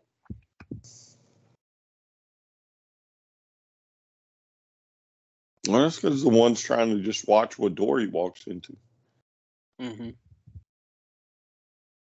Yeah, it's hard for Michaels. He can't. I mean, he has a hard time, man. Cut him some slack. mm, Can't he have- got to focus. He really does. He's got to concentrate hard because you know you got to close one eye and hope that you're not bumping anything. and It's very difficult. I mean, I've seen people with lazy eye, and like sometimes you just get one when you're tired or whatever. But it's kind of like his one eye just gave up. Like we're just gonna look over here. Fuck yeah. And the sad thing is, you know, he actually has gone on record and blamed Kane for it. Kane apparently did. smacked his head into uh, the ring steps one day outside the ring, and uh, it started to happen after that. He never really thought anything of it until he started to notice it after he retired. Nobody points out to this guy that he's got the Robert Gibson thing going on. I mean, damn it. People say that they they admire this man. He's a hero and and all that, but no one has the courage to tell their best friend. You know, Triple H can't tell your best friend, "Hey there, buddy, you uh, got something going on with the eye."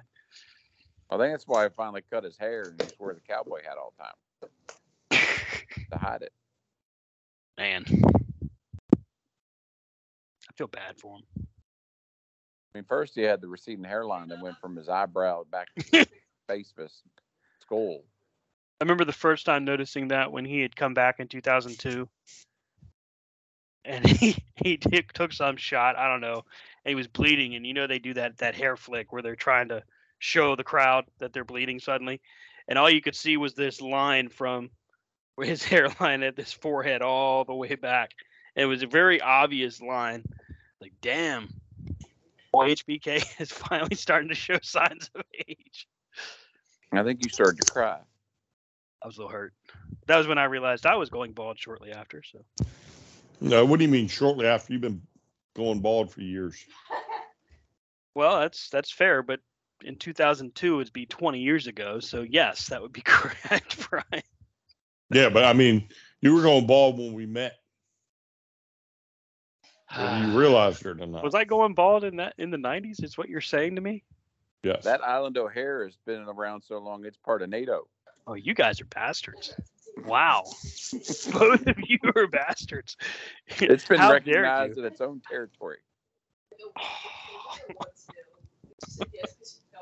I hate you guys. I hate you so bad right now. Uh, What are you going to do? I'm gonna keep it moving. That's what I'm gonna do. I mean, even even when you got your head shaved that one time, your scalp was thankful because you stopped with the comb over and it could actually get some sun. Hey, in my defense, I did not ever knowingly do a comb. I still wanted you to take that Island O'Hare and then grow that out and then slick that back. Oh God. And then like in the You know the kids have actually shot. tried to like, get me to do that. My son told me the other day. He said, "Dad, you should grow your hair back out, and then when you do, comb it back over where you're going bald. That way, no one will see it." And I started laughing because the first thing I said to him was, "Did your uncles put you up to this?" We would He's like- never. He was very confused. He says, "No, why?" I said, "Because that's exactly the kind of thing they would say." we Uh, never use children for our own gain. right, right, never, not even once. So we got another history-making moment last Wednesday, and I think we may have. I mean, when we talk about this moment, I think it could be on par with the one, two, three kid moment, the Barry Horowitz moment. We're talking about Chris Jericho and Action Andretti from this past Wednesday on Dynamite. Now, Jericho has done everything, right? He's won world championships. He's starred in a band. You know, he's the front man for Fozzy, hit singles, done his own podcast, done TV, and now he has gone into the mode of, I mean, I don't know what you call this golden point of his career where he's just literally almost everything he touches turns into a major thing. Has this match with Action Andretti. The match itself was actually really good. And to make it even better, Andretti hits this uh I don't know, Brian, help me out. It, it's it was a big moment, it was a magic moment for winter is coming, and I don't think that I don't think it's gonna get too little said about it. I think it's gonna be a big deal for years. Mm, maybe depends on what they do with him. Like if he like doesn't get elevated and has this great run, Mm-hmm. then it's all for nothing. Right. You know, I don't think I don't think we're at the one, two, three kid. Well, no, I guess maybe you are because he only really won once or twice himself as one, Mhm. two, three. Right. Um, I mean, this match, it's kind of funny that we're, we're talking about it, but it, it's not. The, the cool thing here, Action Andretti, you know, indie worker, had actually came out of MCW, out of Maryland Mhm. Championship Wrestling. Um, you know, he was getting a shot on TV, and the crowd starts chanting, "Let's go, Jobber." They don't even chant his name; they just say, "Let's go, Jobber." So it just had this crazy feel to it. it they they didn't do anything necessarily at the very beginning to give away that Jericho was going to lose or anything. It was just, it, I don't know, it just played out that way. It was just a magic moment. And he hits this running shooting star press, which, by the way, looked awesome, and just gets the win out of out of nowhere. Kicks out of the code breaker, escapes out of the walls of Jericho. I mean, what is it? What could possibly be next for Chris Jericho? What the hell else could this guy do? No, I mean, hopefully you get a feud out of this, and let's see what the kid's really worth. Mm-hmm. You know, if if he can, uh, you know, have a little feud, doesn't have to be big, doesn't have to be long, but you know, maybe a month, Mm-hmm. and he can go toe to toe with Jericho, And maybe we're on to something. Mm-hmm. Um, but I'm gonna have to say that was probably the biggest shock in wrestling I've had in a long time because nobody saw that coming. No. Like it wasn't telegraphed. It wasn't. Oh, by the way, they're in Chicago, and guess who just showed up in the arena? Right. You know what I'm saying? It was very much, very much like that's why I said one, two, three, kid first. Here's this nobody. Here's this no one that you've ever seen before. Boom. He's Mhm. on TV and he beats Chris Jericho. Kicks out of two of his finishes, by the way. Mhm. Escapes one and kicks out of the other. But yeah. Because I'm going to be perfect honest. I watched the match up to a point, and I went in the living or in the kitchen, and I think I got something out the refrigerator. And then when I come back around the corner, there's Jericho with his mouth open, like, what just happened? Right. And then my mouth was like, what just happened? Brian sends in the quarter to corner chat last week. What did I just see? Yes.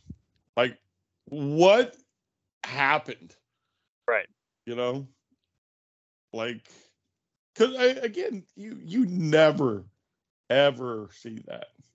Well, I mean, I won't say never because I'm sure it's happened before. I'm sure if we actually thought about it, we could all name one. But I mean, this, uh, you know, again, the crowd's chanting "jobber," and this guy pulls up possibly the biggest upset of his entire career. Give you an idea as to how much traction this moment gave. Now, this was about a, a, a 10 minute match, maybe maybe less. All Elite Wrestling on YouTube has 3.47 million subscribers.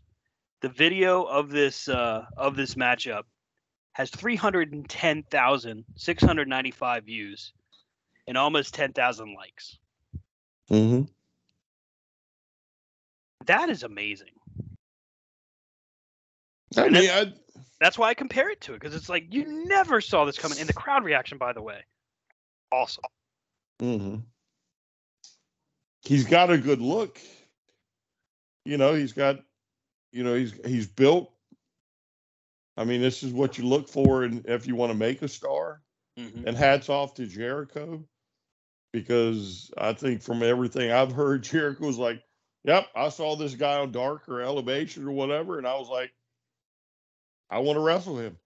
hmm And then it was like, "Yep, let the kid win or whatever." Right. You know, hats, hats off. What what could have been, you know, I mean, think about it. You had you had all these different matchups that were options. I mean, you had the main event with Starks and MJF. You figure people are going to be talking about that. Ruby Soho comes back from injury. House of Black is on. You got um, the the the trios match. But the moment that I'm talking about first, because it's the one that jumped off the page to me, is Action Andretti. Like this was this was a huge deal because this is one of those moments that a company like AEW needs to show that they can create major moments, not just with their main event guys. You know what I mean? Not just with like a Kenny Omega, not just with CM Punk or whomever. They literally anything can happen there, and that's what I really, really like about this because it gives you that feel of man, you don't want to miss a you don't want to miss a moment because you really don't know. Just like you said, you went to the fridge. Mm-hmm. I think I was uh I watched part of it and I was I was playing World of Warcraft and I was looking at my computer screen and all of a sudden I heard "Let's Go Jobber" and I started laughing. I'm like, wait, what? so I look up and suddenly I see him get out of the walls of Jericho. I'm like, come on, he's not. And then he hits the shooting star press. I was like, oh shit! Mm-hmm. Like I couldn't believe it. Mm-hmm. Well, I mean, I should have known when he kicked out of the uh, code breaker or whatever. Mm-hmm. Um, but it was like, wow, that's a big moment for the kid. He he kicked out of that, right, exactly. you know. But not once did it ever cross my mind that he was going to beat Jericho. Mm-hmm. So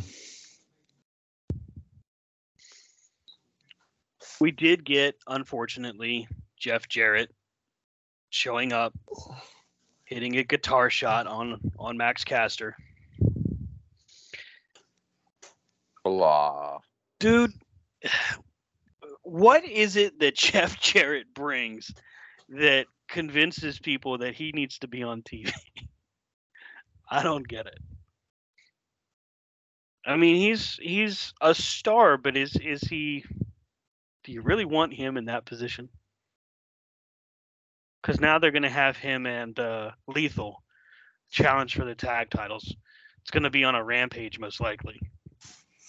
So, do you think Jericho's better as a face or a heel? I think Jericho has always worked best when when you didn't really know. You know what I mean? Like where you thought one week he was good, one week he was bad. As a heel, do you put him in the top percent of heels Yes. or the bottom so. percent? Top. Okay. Okay. So you see where this is going? So there's a reason that people take shots at or take shots on him. hmm It's because he has the ability to just make you hate him. Right. And whether you hate him, hate him, or just hate him in the pro wrestling world sense, you hate him. Right. and that's what makes him good. He's had he's got longevity. There ain't been so many out there that have, you know, been on TV as long as he has. hmm So he's got longevity.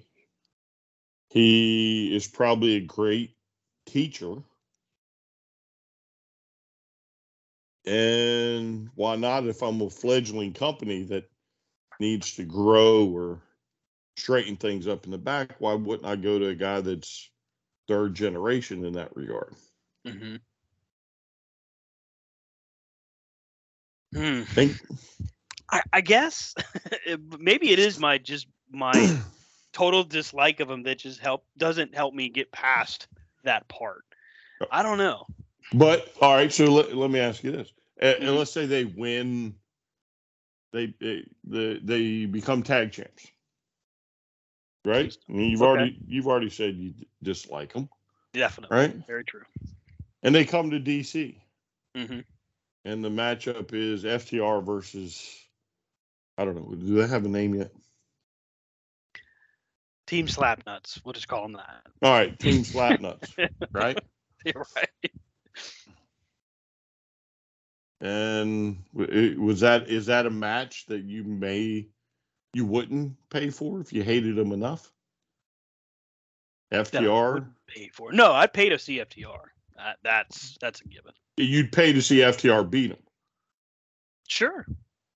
So they're using uh, with Jarrett. That tells me if you're saying this, they're using an older school mentality with him.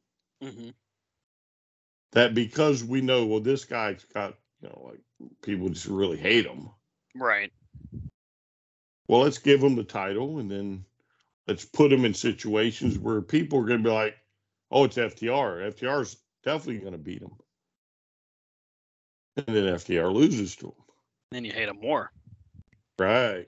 So now you're hooked because now you mm. really want to see him lose. Yeah. Yeah. I get it, but ugh. yuck. But you're Oh. the one who fell for it. I don't like it. I don't like it, Brian. Fix it. I can't on. fix it, bro. You got the connection. Call him. Call Tony. Say, look, man, can't do You this. you're wearing Jeff Jarrett right now like a cheap suit. Ugh, no, He When will was- have a T-shirt, and Brian and Stan will have it. no, I will not. I The bet hell- you. I The hell listen. you say? If they come out with a choke on it, slap nuts, or No. whatever he says, no, you wouldn't have you wouldn't get a slap nuts T-shirt. no. You're out your you're out your ever loved mind. I wasn't gonna get it back when he had it during WWE's days when he was "Don't piss me off," and then when he went Yeah, back but to that's and had the different. stroke. That's different. This is choke on it, slap nut. Choke. okay. You or can wear whatever the- he says. You'll wear the choke on it slap nut shirt, and Brian will wear his scissor me daddy shirt.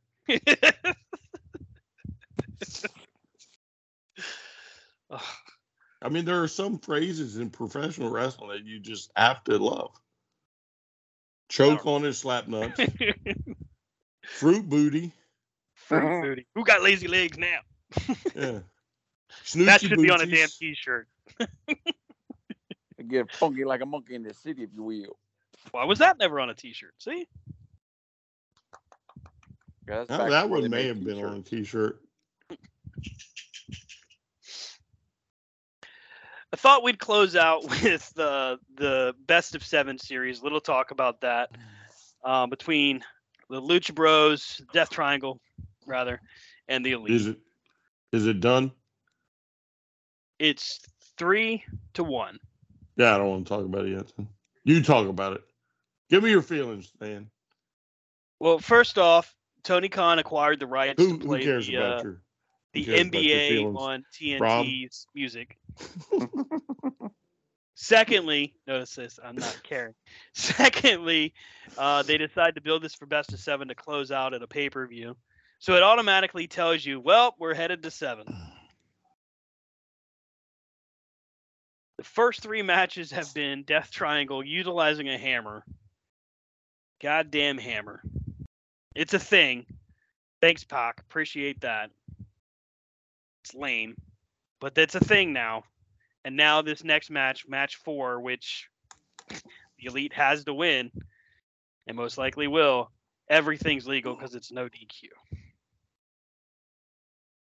Not that I don't like seeing these matches, but actually, um, isn't there such thing of as too much of a good thing? Because I don't think this no DQ match is going to be any good. I pray I'm wrong, but I really don't think this no DQ match is going to. Be good. Well, I mean, we all know how it's going to play out. It's all going to come down to the tiebreaker match. Right. So the the no DQ match is set up so that Kenny and the Elite can have all the run-ins that they can, you know, Mhm. and bring in all the stuff. So I mean, it, like you said, this is like the worst build. Like not the worst build. It's just the most o- in the open build, shall we say?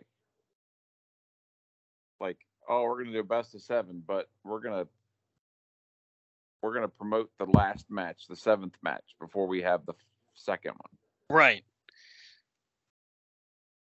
Like they show the map, like they show the plan. If there's a match seven, it's gonna happen on pay per view. So now every single wrestling fan in the world looks at that and goes, "Well, we're getting the seven match thing." So, Stan, do you ever watch baseball? Sure, You ever watch basketball? sure. Well, no, not actually, not that much. All right, but but you know about the World Series, Yeah, I get the the playoffs and Mhm. best of seven match concept. Sure, yeah. So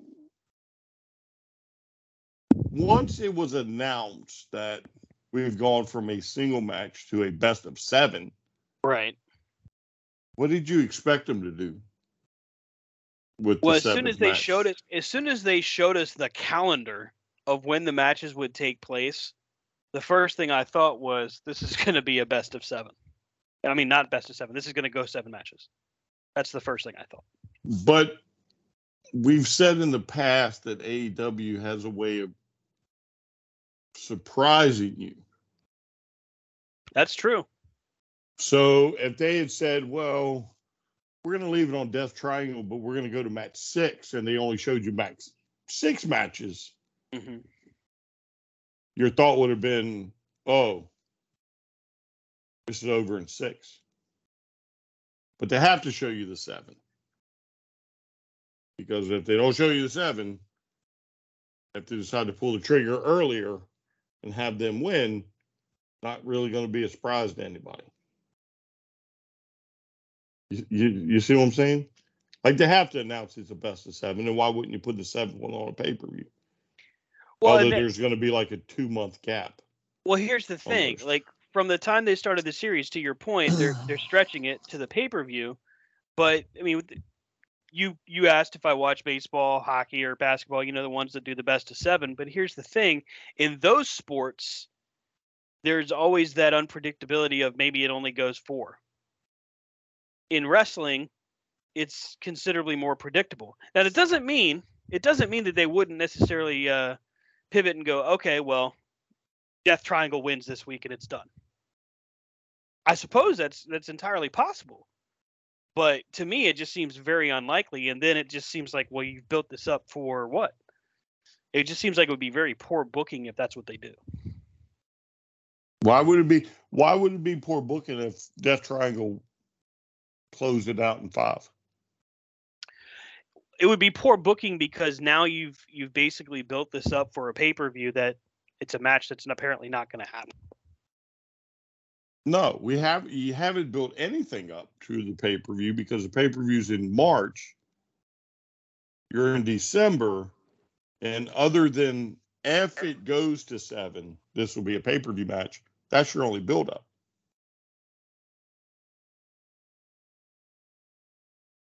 There's no build up so far. It's just saying if it goes seven, it'll be in March. And we just got done talking about a surprise. Mm-hmm. And you got to admit, when they when Death Triangle beat them the first time, that was a surprise because I don't think anybody in, in in the room thought that was going to happen. Right. I certainly didn't expect it to go as one-sided as it appears so far. I can I can definitely say that. I thought it would be all right. They're tied two and two. You know what I mean? Like I thought it would be a lot more even. Mm-hmm. So, uh, you know, again, uh, you know, there's best of seven all the time. It doesn't make mean it goes to seven. Mm-hmm.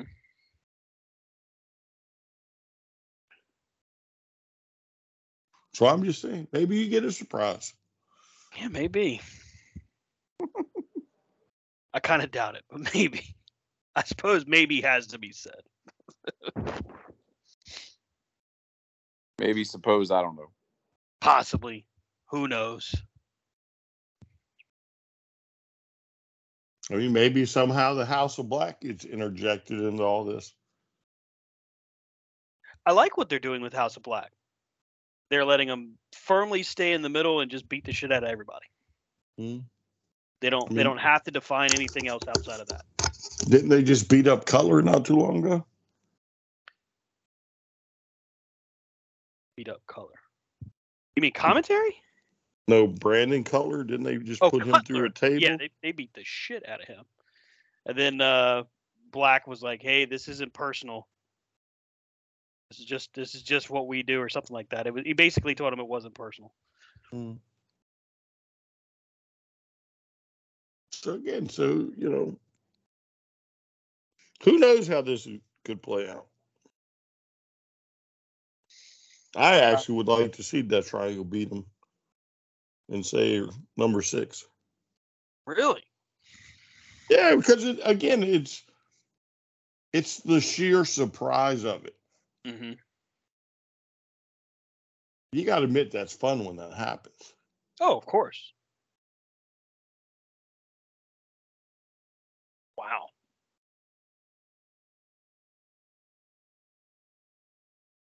What would you do with uh what would you do with with the elite after that?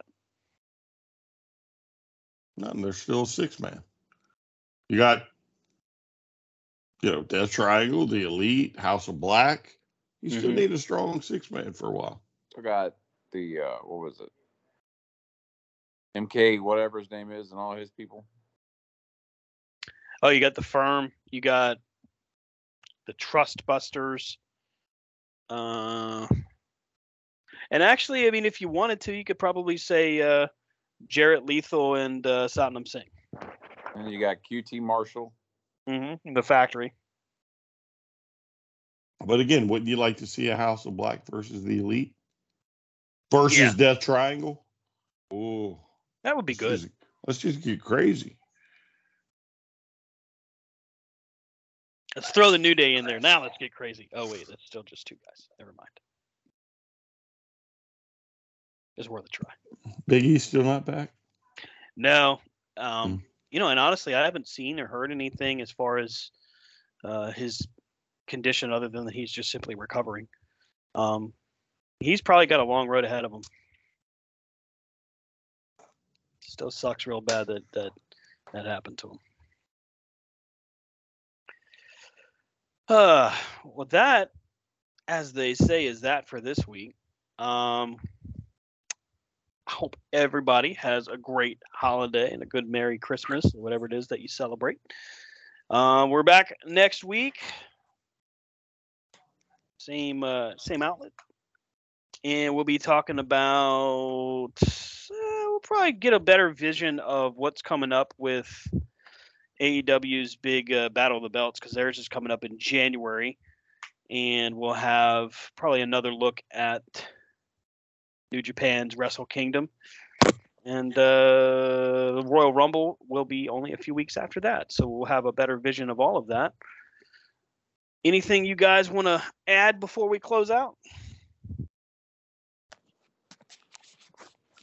Merry Christmas, Happy Holidays, Happy Hanukkah, and all that. Remember, go on my Amazon wish list and buy me whatever I want. No, Rob says buy do. him stuff.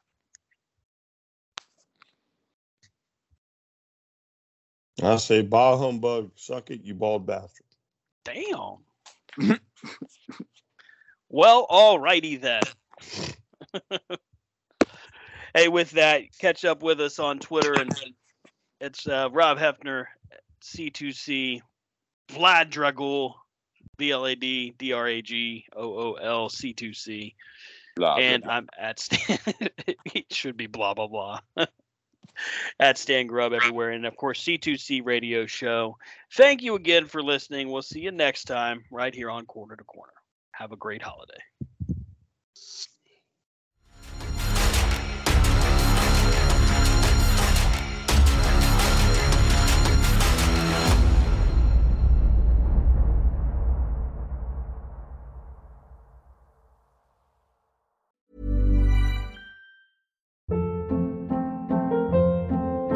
Hold up. What was that? Boring. No flavor. That was as bad as those leftovers you ate all week. Keke Palmer here, and it's time to say hello to something fresh and guilt-free. Hello Fresh. Jazz up dinner with pecan-crusted chicken or garlic butter shrimp scampi. Now that's music to my mouth. Hello Fresh. Let's get this dinner party started. Discover all the delicious possibilities at hellofresh.com.